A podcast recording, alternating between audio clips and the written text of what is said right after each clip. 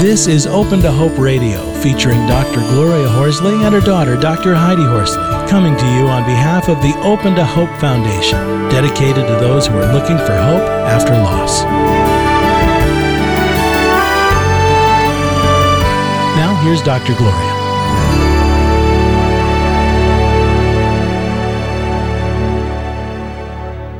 Welcome to the Open to Hope Show. I'm your host, Dr. Gloria Horsley, with my co host, Dr. Heidi Horsley. Good morning, Heidi from California.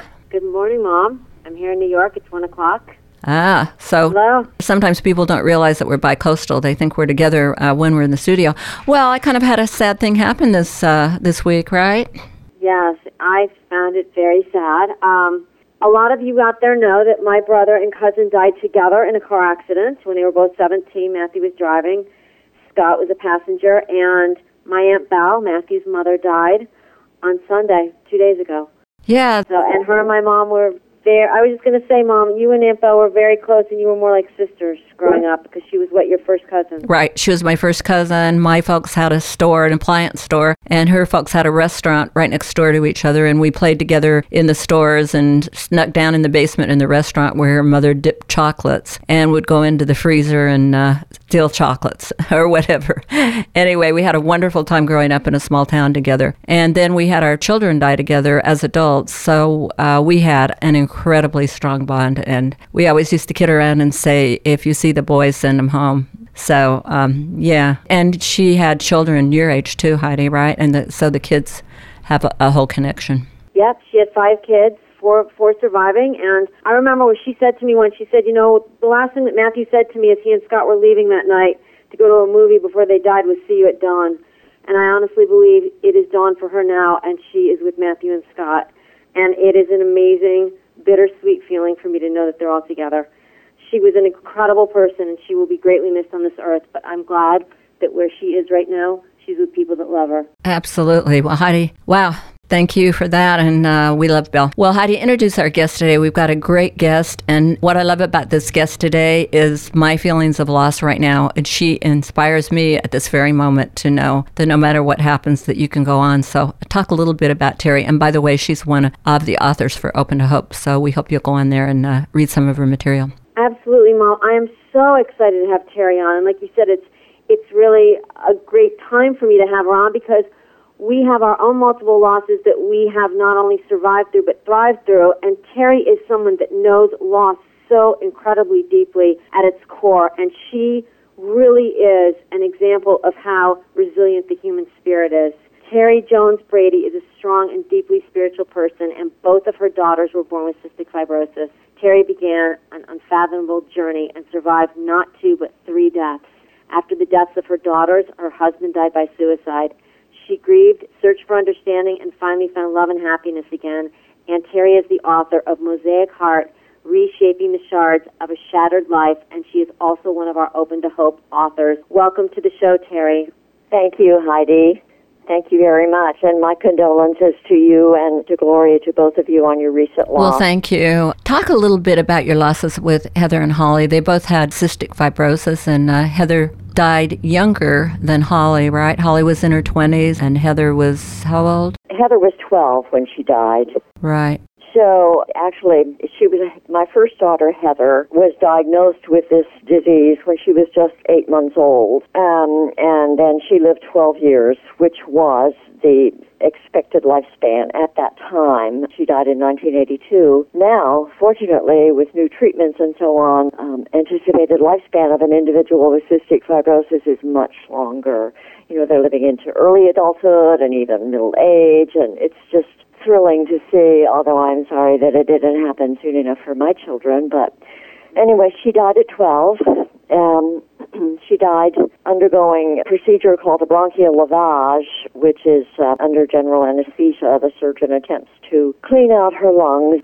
Cystic fibrosis, as you probably know, is a disease that affects the respiratory system and also the digestive system. And so gradually the lungs just are destroyed as time goes by. Um, finally, they can't breathe without oxygen, and then they can't breathe at all, and it's quite a horrible thing to see. But in the meantime, these girls that I had, and most of the cystic fibrosis patients that I've been acquainted with, try to live lives that are as normal as possible in between hospitalizations and in between physical therapy treatments at home Boy, it's such a commitment. I've been I was so fascinated with your book and your telling about what you and your husband went through to take care of these girls and how special they were and how wonderful and how brave and that's one of the things you talk about in the book is uh, that the girls allowed you to do these treatments and and uh, I remember I happen to have a nursing background doing the yeah postural drainage, yeah. Cupping the hands and and yeah, postural drainage. You'd have people lay over the edge of the bed and and yeah. uh, and do what we called cupping uh, on their backs, and and that the girls, yeah, that the girls let you be that be part of their whole process and were so cooperative. And uh, you talk about it so well in the book. It's just, uh, were you able to do the book because you journaled? Is that I mean, because it's so uh, complete and so full and so rich and interesting. Um, was that because of your journaling? Well, I started writing. That's how my writing began was as journaling. You know, as you you and I talked before the show, I initially set out to be an actress, and then I got married, and then I had children who had very demanding conditions, and so I sort of gave up my theatrical ambitions, and I began journaling um, when I was pregnant with my second daughter. Actually, not really realizing at the time that journaling was a technique that was widely used in the psychiatric therapeutic community to, you know, to deal with stress and with loss and with grief and so on. But my journaling kind of evolved into first poetry, and I wrote poetry, and um, and then I began writing more and more, and I began attending writing writers groups. But I really be- didn't begin writing seriously until actually after all my losses. I'm really interested in the fact that you said that you didn't know that the therapeutic community was suggesting writing. Hey, guess what? That's where the therapeutic community learns to do their stuff is they look at people like you who have successfully dealt with losses and what did you do? Isn't that right heidi? Absolutely yes. Do that definitely. Well i'm i'm sure that somebody thought of this before i did but i just began writing thoughts and particularly early in the morning. Um, you know when you wake up in the morning and you're sort of in that liminal halfway place between being asleep and awake, that's a really good time to sit down and get your thoughts on paper. And the beautiful thing about journaling is that you don't have to worry about um, all the things that English teachers worry about, like punctuation and capitalization and sentence fragments and yada yada. You can just write it down. You can you can write how angry you are. You can just write whatever. You know, you can be creative. So I began to do that, and then it began it became habitual with me. And for 26 years, actually, I lived with um, my children. From it was 26 years from the time my oldest daughter was diagnosed through her death to the death of my younger daughter. That was 26 so, years. So, so Terry, when Heather, I know that Heather died at 12, and how old was Holly when Heather died? She was seven. She was they were seven four and a half your, years. She was your only surviving child at that point. Right. They were four and a okay. half years apart. So she was seven, um, and her sister was twelve. And Holly was. Holly was 22 when she died. 22. So okay. I'm so grateful that I had her for the length of time I did. Um, she actually had um, she had a pretty good life, I think, for a child with a with a chronic illness. Holly, uh, Heather, I'm sorry, the older one was always quite frail and um, was homebound a lot, although she did attend school because she liked to attend school. And my husband and I um, decided very early on in the girls' lives that we would not treat them as hothouse flowers, that we would encourage them to get out and live and do as much as they felt they were capable of doing, I mean, within reason. You know, so we let them do things and we let them live um, because, right. well, I felt and I still do feel that life is meant to be lived full out. You know, as full I, as I love that. Thank you. Life is meant to be lived full out. Heidi, I interrupted you. Did you want to say something? Uh, no, I just wanted to know if t- this is so interesting to me. I just wanted to know if Terry started journaling right after Heather died, and if that was one of the things that helped her to transform her life. I mean, was the journal, or did the journaling not begin until after Holly died? I remember doing uh, beginning the journaling seriously when I was expecting Holly, when I was pregnant with Holly, which was um, she was born in May of 1974, so it was around that time. Um, but immediately after Heather died, I had, you know, I was talking, I was uh, talking earlier about how there's this time between asleep and awake where I think things bubble up from the subconscious. Um, and anyway, I was lying there in bed, and Heather had been dead weeks, maybe a couple months. It hadn't been long. And there was an Emily Dickinson poem that I just loved. Um, and it, the, it, the Emily Dickinson poem begins after great pain a formal feeling comes. Oh, I don't remember it all now, but um, anyway, it goes on to say, This is the hour of lead, remembered if outlived, as freezing persons recollect the snow. Well, thinking about that poem lying there in my bed, Hour of Lead, made me think of a book which um, Anne Lindbergh had published, and it was a book of her journals and letters. And the title of the book was Hour of Lead, Hour of Gold. Or maybe it was Hour of Gold, Hour of Lead, the other way around. And I was lying there, I was just thinking, I've got to get that book. Um, so this was back in the early 80s. I just cannot wait for the library to open. And I, as soon as I could, I went to the library, checked out that book, Hour of Gold, Hour of Lead, and it was Anne Morrow Lindbergh's journaling and letter writing um, first, the Hour of Gold section was about the early years of her marriage to Charles Lindbergh and, you know, how handsome he was in his aviator suit and uh, how happy they were sitting on the balcony eating blueberry muffins for breakfast, blah, blah. And then the Hour of Lead part was after their baby had been kidnapped and all the horrible feelings that she went through. And I was so astonished at this time because remember, at this time I had not done any grief work really to speak of, but she talked about the kinds of feelings, both physical and emotional, that I was having. For example, the feeling that you are aware that you literally feel a pain in your heart. And I have uh, talked to other people who have experienced this as well. And then this huge fear that everyone else is going to be taken away from you also. And well, well in, in your case, the fear the fear was was legitimate because here you were grieving the death of Heather, and knowing that Holly also had the same disease, cystic fibrosis. Exactly. Okay. Exactly.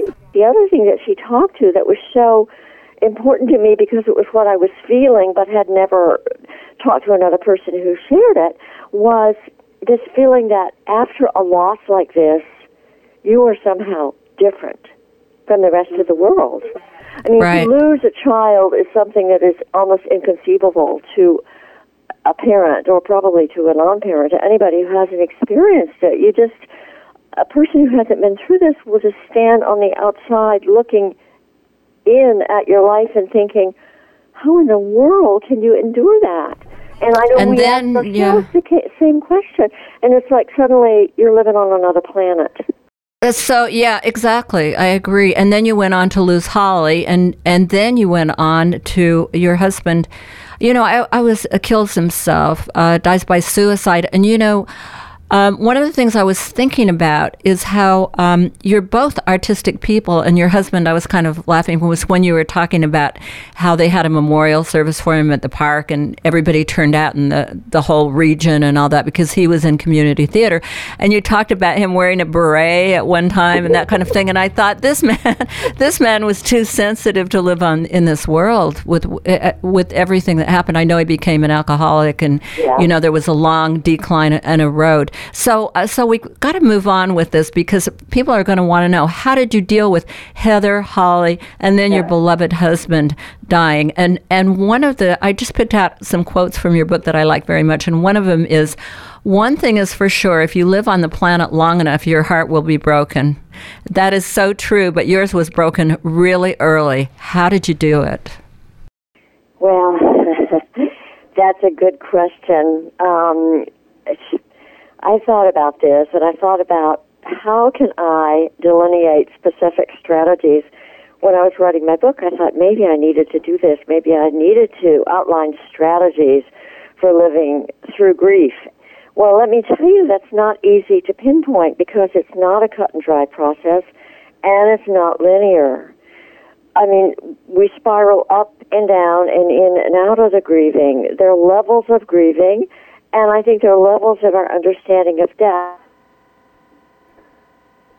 I remember in a hospital waiting room, and this was when my daughter Holly, my oh, my second daughter, was was um, in her, during her last days, and this was in 1996. She was 22, and she had uh, had a bilateral lung transplant. She'd been listed, you know, on the organ transplant list, and organs became available for her. Um, and I don't want to cry, and I won't. But at any rate, so she had the double, the bilateral lung transplant, and we were elated because this is what we had waited for. This is what we thought would give her a new life. And um, she would get her new lungs, uh, you know, and get on with her life. So and you and you tell yeah you tell a lot about that in the book with great description. It's great, and then she doesn't make it right, right. and she right. The dies. Then yeah, the, the surgeons came out. They came out early in the morning after an all night surgery and said, "Oh, she's doing well. You can see her in a few minutes." Well, a few hours went by, and they came out and they said she's taken a turn for the worse, and we don't know why, but she's rejecting the lungs. And so they put her into a medically induced coma um, you know, to give her the lungs a chance to rest and to prevent agitation on her part. And she lived, she was in a coma for 12 days. And then they unplugged her from the life support equipment because, well, that's another story. But anyway, um, during those 12 days, you know, it was, it was, it was just, well, I just, it's a time that I describe in my book, a very dark time and one day we were sitting in the hospital waiting room, um, very aptly named because nothing happens but waiting for news of one kind or another. And out of nowhere, I don't know where it came from, but I suddenly just, I don't know if it was a moan or a scream, but I screamed out, please don't take my daughter away from me. I will go insane. And here I was in this room full of strangers and also family members and friends. Um, and it just came out of me, out of nowhere and my husband rushed to comfort me, and his sister rushed to comfort me, and other people just stared and probably felt, you know, embarrassed and helpless. But that's an example of the immediacy of grief. You know, right, and just, yeah, it's like it's, that. Uh, it sounded like that was kind of a release for you too. That's where it came from, and I think you're right. That's why it's so hard to describe to people how you do go through the process of grieving and recovery of releasing. When do you release and how?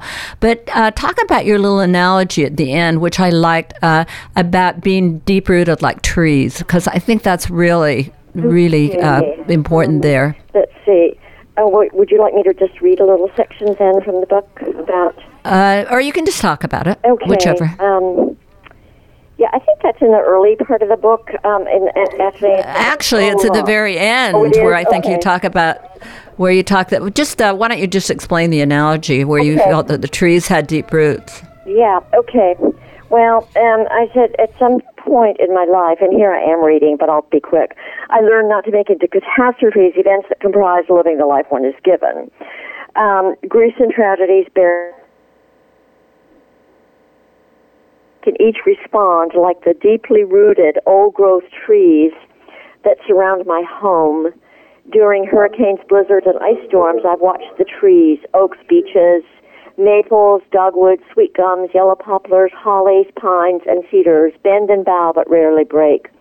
Almost always after storms, they respond to the call of the sun's rays and the nurturance of spring rains growing taller and stronger every year.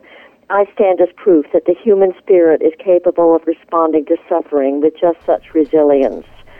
Um, so it, I, I, think that's what you're referring to. absolutely, yeah. The resilience piece. I think that's really important. And and then uh, just to tell people to go on, you meet a, a person and and you fall in love and you get married and uh, you, it's uh, the end of the book of the things you do together, but you always take the girls with you and your husband. And I love the fact that the man you're married um, now, to now calls them his girls too, which is very sweet. And uh, tell people how to get a hold of your book and where you are on the web. Okay. Um, yes, my um, I have a website, and it is uh, www.terry. That's T E R R Y Jones hyphen Brady dot com. Um, the name of the book is A Mosaic Heart, as you said, Reshaping the Shards of a Shattered Life.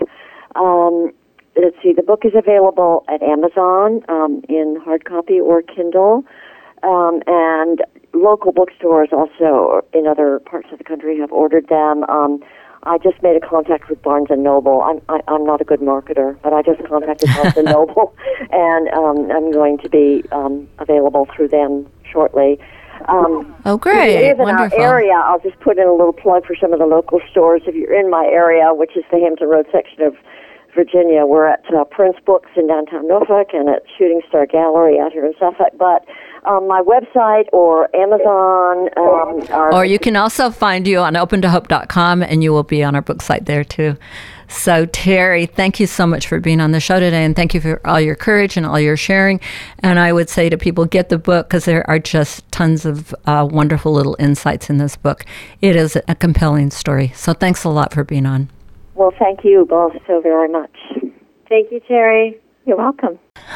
it was great having Terry on today, right? Absolutely, and and this could have been a longer show. I mean, we only have 20 minutes, but you know, she's had so much loss, and it's so complex. But you know, at the end of the day, what what my takeaway is is that she's transformed her loss, and that she still has joy and still has hope, despite the fact that both of her children, her only children, and her husband have died.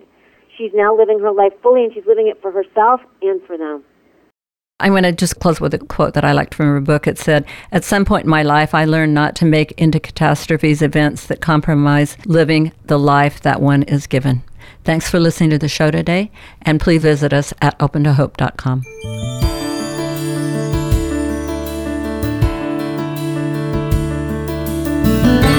You've been listening to Open to Hope Radio, hosted by Doctors Gloria and Heidi Horsley.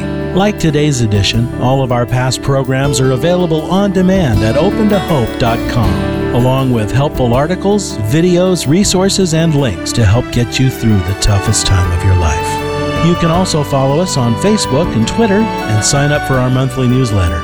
Again, that's opentohope.com. Check it out today. Then be sure to stop by next Thursday at 9 a.m. Pacific Time when we'll be posting another edition of Open to Hope Radio.